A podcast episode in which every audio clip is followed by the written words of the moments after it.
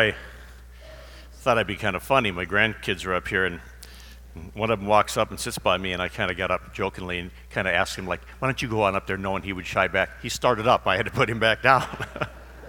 now, you might have liked it better, but I, I today is a, uh, a day that I, it's a new time of my life. I've never celebrated this or tried to celebrate this again. It's the first day in my entire life that I, my mother is in heaven during Mother's Day. And so it's hard. Uh, just kind of, there's a missing of that, but knowing that I, I look forward to that. Heaven always begins to be more and more attractive when everybody I love and know keeps going there.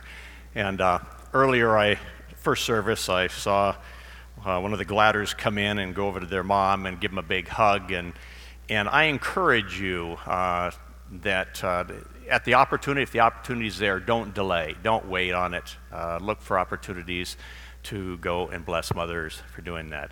Uh, I, I, want you to raise your hands. This is a, a survey, and it's usually it's a pretty accurate one. How many of you in here have had a mother?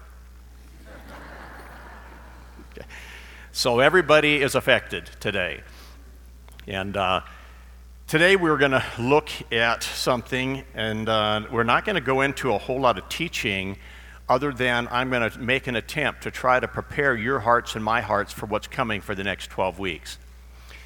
I feel and I believe that so often we make the mistake of dividing God into parts. We hear about his sovereignty, we hear about his love, we hear about his mercy, we hear about his grace, and it's like we take these little pieces like a, a, a, a recipe and we, we kind of take and we look at these parts and these parts and these parts. God cannot be seen, nor can any of his attributes be seen that way. He is one, he is complete, in the same manner that nobody in this room can define, describe, and understand the Father, Son, and Holy Spirit being God, being one, being three different people, it'll drive you insane. And the same thing that happens with God and His character. And every time we hope we come and we look open the scriptures, we're looking to find out more and more about this holy God and this loving character which will affect our life. Well, I believe that over the last year, uh, I mean 10 years, and even before that, because Rob was on the same page, and even before that, Dwayne, which I knew pretty well, was on the same page, trying to bring an understanding of grace into our minds. We have a religious world that loves to put laws and restrictions and do's and don'ts on everybody, and many of us, if not most of us, have been entrapped by that. And so when you're entrapped by that and, and you're under bondage and you're squeezed into kind of a mold that does the very opposite of what it was intended to do, the very thing you want it to stop, it causes it to be aroused. Then all of a sudden you hear this message of the song that we just sang. That death was arrested when, when grace and life came, and, and it's just like fresh air, and we breathe this air, and it's fresh, and it's like, wow, does this breathe well, it smells well, there's even an odor to it that's beautiful. Well, the tendency for anybody is to then swing way over here and we begin to go ahead and we look at this grace and we begin to bathe in it. But then we hear about all the other aspects of grace, and we have tried, I think, as a body. When I say we, I am talking about the body of Rimrock. I'm not talking about certain individuals, but I believe we have tried to do the same thing we do with God. We compartmentize it. And so you take grace, we take law, we put it over here, we take under the law over here, we take licentiousness over here, we take obedience over here, and we kind of try to study it in little pieces, and, and nothing really comes with power. And, and, and I believe, in some sense, we as a people are ready to move deeper into God's truths. I believe there's a lot of things that are going to be challenged. Charles Swindoll, a great uh, speaker that when I grew up, he did a lot of speaking. He said, You know, nobody really is balanced because we always swing over the pendulum over here, and the only time we're balanced is when the pendulum's on its way back through and it hits right here, and we come over here. Well, we are going to try to attempt something in the next 12 weeks that I encourage you stay with us. Don't make any big decisions in your life for a while. I believe that it will wrap itself up, it will start to make a big effect in your life, and it will start to have impact. Because many, many of the questions that I get that ask me from people in here, I do not believe people truly understand grace. I think a lot of us are like the Galatian people. We understand that we couldn't earn our salvation, and Nick will be talking about that next week. But I think we get confused with all of it. And it burns in my heart for you to be set free. You see, a lot of times when somebody is truly a victim of abuse and truly somebody has taken advantage of a person and they've abused that person, that person uh, is a victim of that abuse. And they truly are. And as they go ahead and they understand that they are going to be almost gun shy of any type of thing that looks like whatever it was that abused them. And that's what it is like law. Well, I tell you, in my life, uh, after I, God revealed and took the veil off my life and let me see His grace and who He was, and I could actually know Him, I was absolutely blown away that life. I, I thought, why in the world doesn't the world know about this God that can actually come and be with people? I was just shocked but it wasn't long till the religious culture got a hold of me and I became very religious and very legalistic. I didn't intend to go there, but it itself started to choke me. And one period of time in my life, way back in the 70s, I got choked till I fell to my knees and lost 32 pounds and just vomiting in 10 days of just the pain of being caught in that. The good news, it's why I do what I do now. It's why I bring these messages to you the best I know how now. And there's a tendency that we run from that and then we want to stay over here and we want to stay in this kind of what we call our real peaceful little thing called grace. And really, sometimes it's not grace because if grace doesn't include all the aspects that we will cover in the 12 weeks we're coming, it's not grace. No more miserable person in the world is somebody that remains a victim. Paul says, We were victims, but thus no longer.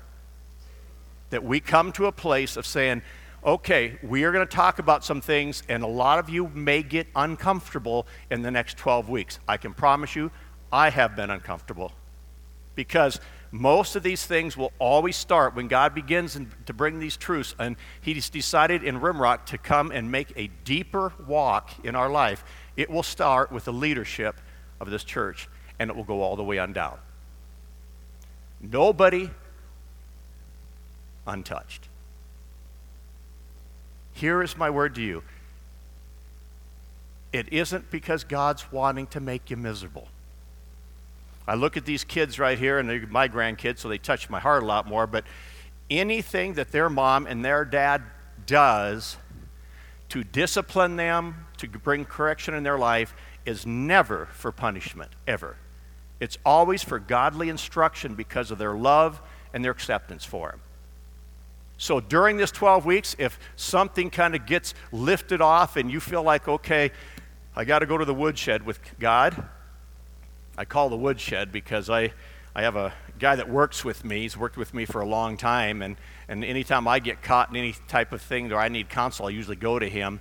And uh, I used to, when I was the boss, uh, I used to go ahead and say, Hey, Mark, I need to talk to you in my room. And he said, Don't say that. My dad used to say, I need to talk to you in the woodshed. And uh, so he always thinks I'm going to yell at him if I went that way. But guess what? A lot of us are going to go to the woodshed in the next 12 weeks. Don't resist it, because it will be for liberty. Remember in Galatians 5, he says, Wasn't it for freedom that we were set free? Then why do we keep putting ourselves back underneath yokes of slavery? Now, many of you know in the context of that scripture they were putting themselves back under the yoke of slavery of getting back under the law again. But in chapter 5, later on in that verse, guess what? There's another yoke of slavery, and that's using grace as a license to sin. and that we don't know that it calls us to a holy life. And so we think sometimes, and we hear this, well, I, I, I got drunk last night. Oh, but I'm under grace. Then you've missed the concept of what we're teaching. If God tells you not to get drunk, it's not because He wants you under law. It's because He wants you to be in housed and encapsulated by the Holy Spirit so that you can be sensitive in a union with God. You can't do both. So, as God brings us to the woodshed and He brings us and brings these things out into the open, I encourage you, this 12 weeks could be the most freeing thing and a key to unlock times where you've maybe been in prison because you've compartmentalized all of these truths about grace. When it says grace is enough in the song you chose, Tom, that word grace encapsulates all of what we're talking about from the beauty of instruction of God, the wisdom of His Word and the truths and the manual of how to live life, as also to know how to not get under the law, how to know to be obedient as a vessel to come out. You can't take one of these, and we can't take one of these principles without it wrapping itself up in the other ones. Does that make sense to you in some way? We get in trouble when we try to compartmentalize it.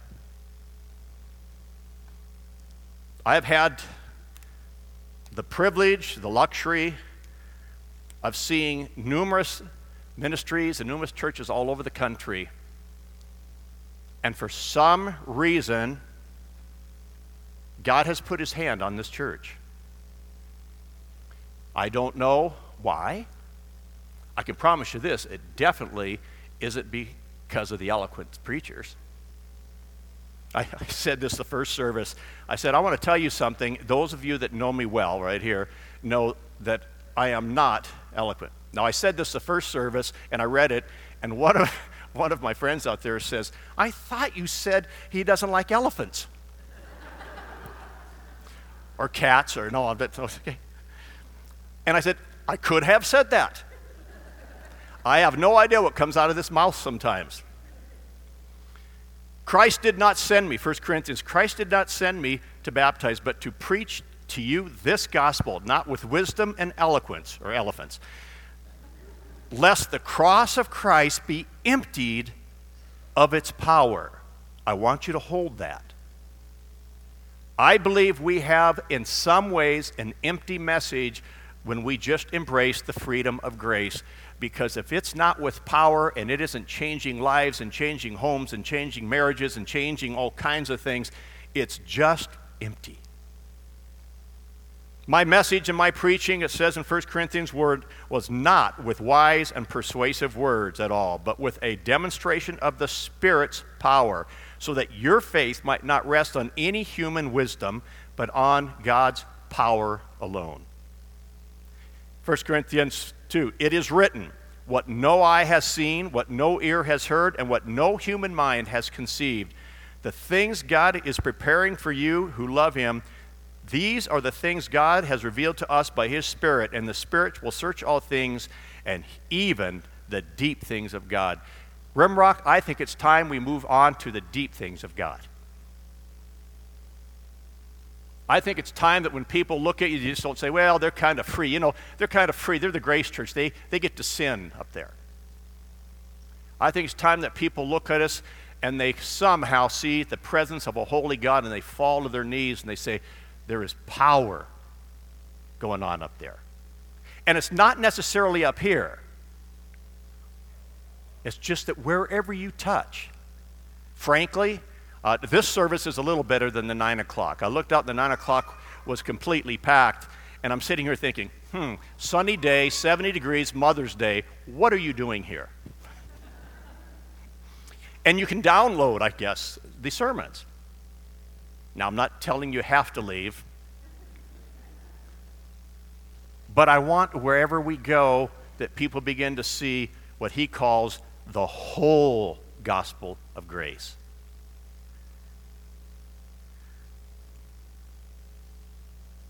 This may be hard, and I want to clarify something, two things before I go any further. Number one, God absolutely loves you. If you heard my last sermon last time, you'll realize There is no reason for guilt. God has done his job and he did it well and he said it is finished. So when you begin to hear some of the messages unfold and it sounds like God is demanding some things from you, it doesn't mean he doesn't love you and you're not valued and you don't have worth. It means he's wanting to bring you into freedom to understand the best that he has for you. And also, as God begins to, to reveal things, whether it's by some of the things we say, if there are some things in your life or in the past that we begin to touch, we are not going back to your former days. The Bible said it's not by wisdom that I look at these former days, but I am addressing where you are right now that God is going to start demanding holiness in this church. And it's not because, oh, fire and brimstone. It's because you were made for holiness.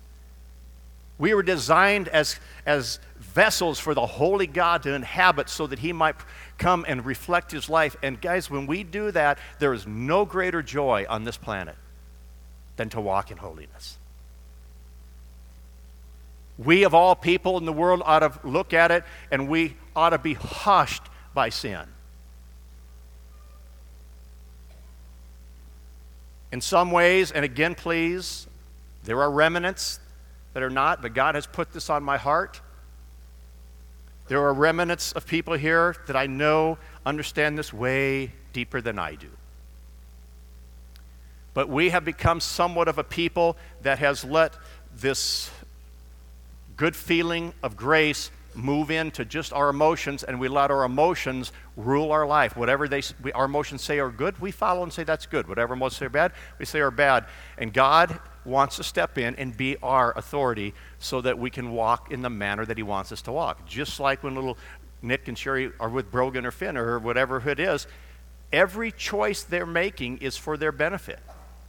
I always tell kids that come in who, who just wish they had another parent. And I said, You guys, there's nobody on the planet that is for your best better than your mother's. And that's normally the case. And I know all of us, some of us have had bad experiences. But on a whole, it's just built into the, the heart of a mother. That's why in Isaiah it says, Would or could a woman ever, ever leave the child of her womb? It's basically saying, Never. That is absolutely uncalled for. But it says in the later days, even these things might happen.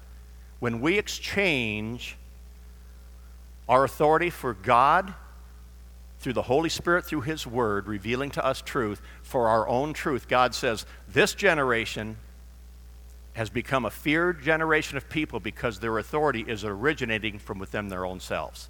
We think our way will be better. And I can assure you, it will not be better. I stand here as a testimony to tell you that from my own life. Every time that I think that my way might be better, I don't care what it is, it always comes back to haunt you. Now, I know it's a little sober in here right now.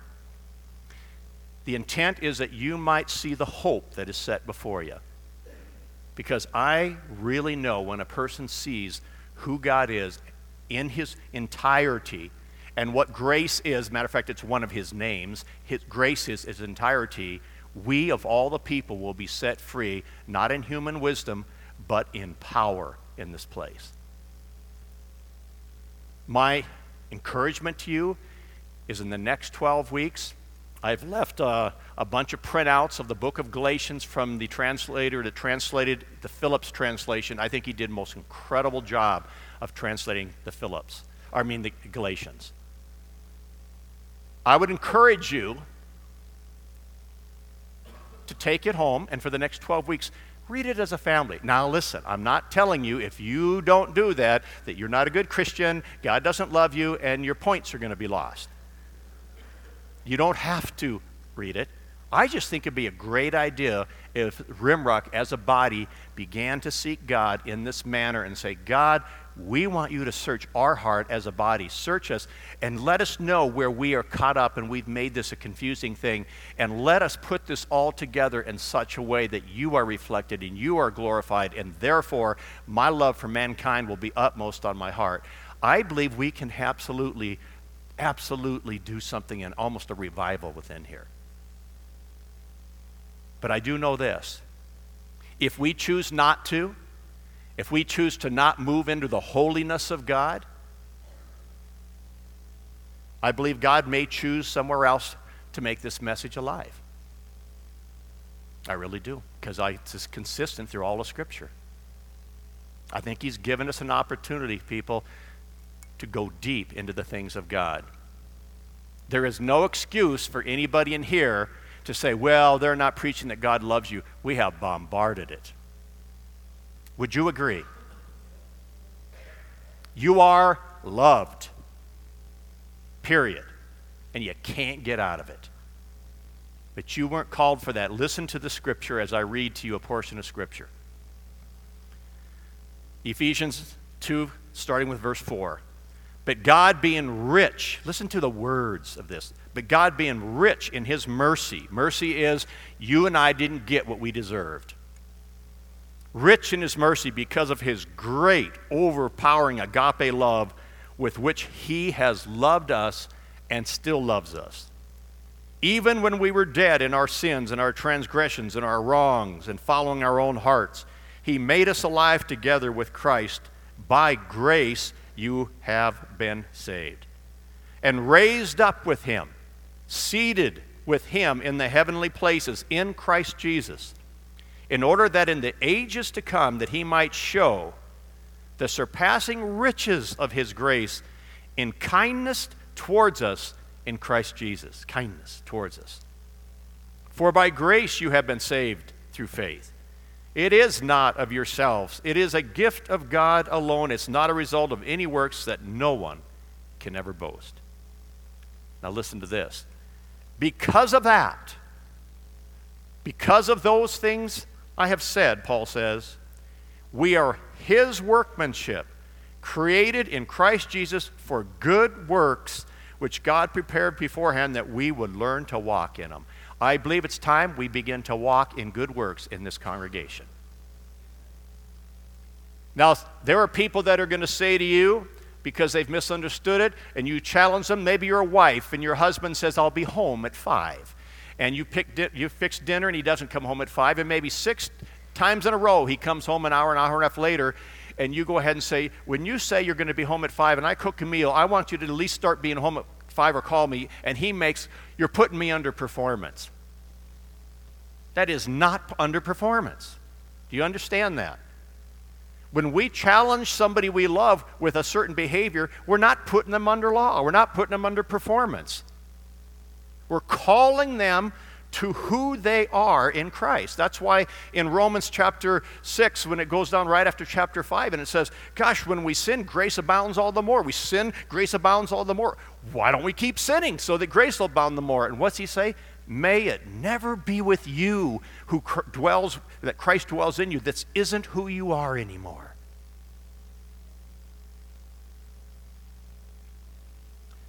I've handed you this also. These are some questions, and I want to encourage you if you have questions that you would like to give us, give to the elders, give to me, or give it to the office, or put it in the, into the offering that you say, This has always been unclear, this part of it, please write them down. I can't guess where you are. These are some that came from some of the leaders in this church. Since God loves us unconditionally, can He be deeply disappointed with us? I'd like you to ponder this with your kids. I'd like you to ponder it. Now, by the way, let me tell you a warning with kids. I just found out yesterday. Nick has asked me to kind of help coach, be his legs to help coach there. And so I'm kind of giddy. I'm kind of excited. It's been a long time since I've been on the field. Last time I coached, kids had an attention span. I think it's the electronics. But I tell you what, they do not have the attention span that they used to have. Okay? It is amazing you try to go ahead, uh, and then yesterday, I go to, I don't know if anybody's here, but there was a recital, a dance recital at the, at the Civic Center. Awesome. I took care during the recital, we all did, a two year old for two hours, for an hour and a half. Then you wonder, why they're kind of nervous walking around during a dance recital at a two year old. Okay? Here's my warning to you take these questions. Don't say, okay, family, we're going to sit down, we're going to have an hour discussion. Just open it up a little bit and talk about these questions. Maybe you'll find out, I have no idea. Since God loves us unconditionally, can He be deeply disappointed with us? Ponder that question. Discuss the difference between living under the law and living according to the law or the truths of God. What's the difference between those? How does God's discipline fit into this whole thing? When someone challenges your behavior, that does not mean, or does that mean that they're putting you under the law? Now, could, it may not, it could ponder that. Here's one I had to add. Is it wrong to use electronics when sitting with someone at dinner?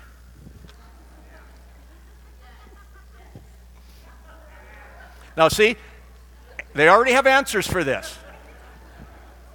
Guess what? If you will ponder that and think about it and talk about it, I'll bet you come up with really interesting answers to that. I bet you do. But sometimes we get so sold on something. How does this message fit into these electronic boxes that we are now contr- uh, controlling our lives? Here's my, my hope.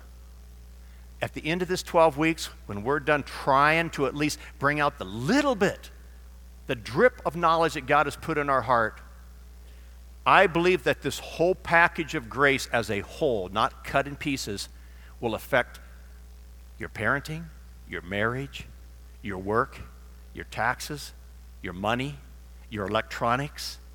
I believe it will enter into every area of your life for freedom. For freedom. We're going to do communion now, and if Tom, if you'd come up, people, we're going to do communion. And God has told us in communion to do this always. Whenever you eat, whenever you drink, do it always in remembrance of me. Not that you remember, oh, Jesus, He's talking about his broken body, his blood that comes in and tabernacles inside you. And I, I want you to do something today in communion.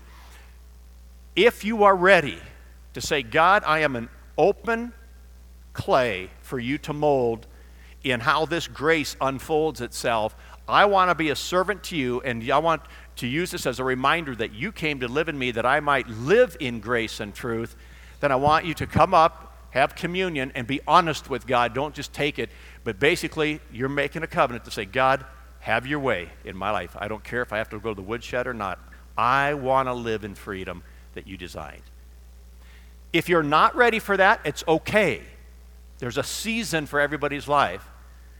Just talk with him and pray with him, but don't come take communion because you're making a covenant with God to say, I'm ready. Let's go. Let's get at it. Go for it. Pray with me. Father, I, as you can tell, you've known this whole last couple of weeks, I am giddy about where this could go. I'm giddy about what it'll do in my life. I understand, Lord, that it won't be always comfortable. But I believe there's a cleansing that needs to take place in this church. And I believe your Holy Spirit is eager to cleanse and eager to come in and eager to transform your beautiful people into who they really are so that we might see, experience, and be a part of that. Holy Spirit, have your way in our life. And it's in Jesus' name we ask you it. Amen.